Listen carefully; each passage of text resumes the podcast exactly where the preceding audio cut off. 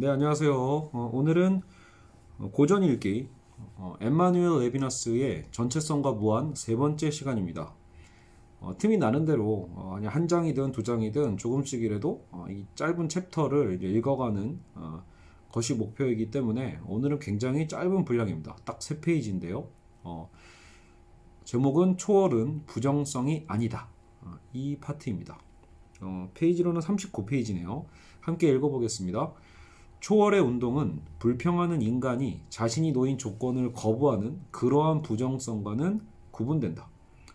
부정성은 어떤 장소에 놓여 자리 잡고 있는 존재를 전제하는데 그곳에서 그는 자기 집에 있는 것이다.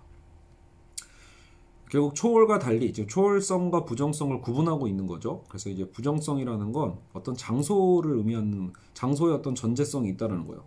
그러니까 결국은 내가 뭔가 부정하고 있다라는 건 그는 곧 자기 집에 있는 것이다. 어, 계속 읽을게요. 부정성은 경제적 사태다. 그리고 이제 노동은 또 세계를 변형시킨다. 그러나 노동은 또한 자신이 변형시킨 세계에서 지탱이 된다.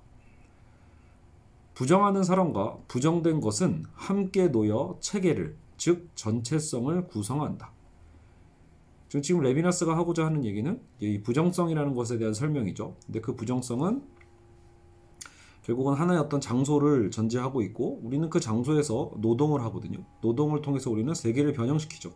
하지만 또 동시에 노동은 자신이 변형시킨 그 세계로 인해서 또 지탱이 됩니다. 서로 이렇게 의존한다고나 할까요? 그래서 결국은 이 원리처럼 물질은 노동에 저항하지만 노동은 그 저항의 덕을 본다고 써 있고요.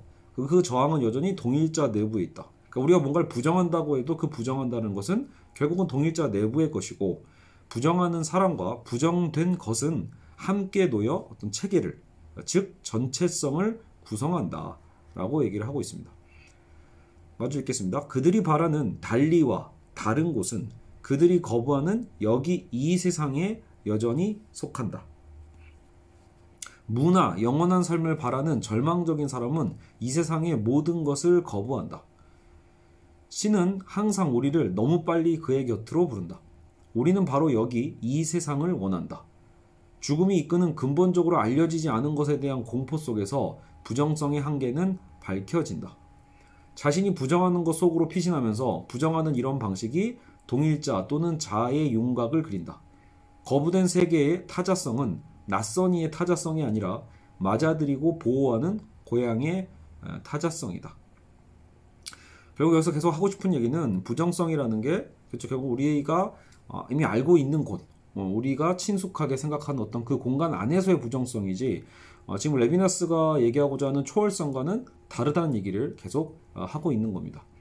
그러니까 그래서 결국 우리는 지금 달리 다른 곳 이렇게 얘기해도 그건 여전히 이 세상인 것이고 여전히 그래서 그것이 자신이 부정하는 것 속으로 결국 우리는 다시 피신하는 거와 불과 불가하다는 거예요.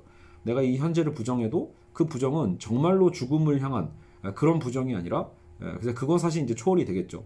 그래서 우리가 부정한다라는 건 결국 이 삶 속으로 다시 피신하는 거기 때문에 동일자 또는 자아의 윤곽을 그릴 수 있게 되고 거부된 세계의 이 타자성이라는 건 결국 낯선이의 타자성이 아니고 맞아들이고 보호하는 그런 고향적인 타자성이다 라고 얘기하고 있습니다.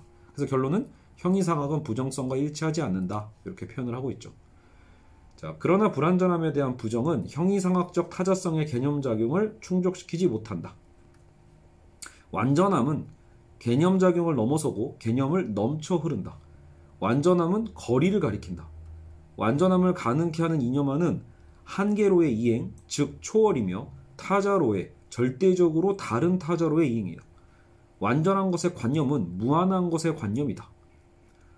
자, 지금 이 부분은 이제 부정성과 다른 바로 그 형이상학적 어떤 타자성에 대한 이야기를 시작을 한 거죠.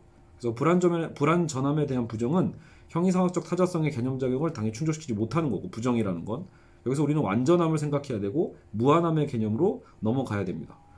그래서 완전함은 부정성이 작용하는 예와 아니오의 공통 평면에 머무는 것이 아니다.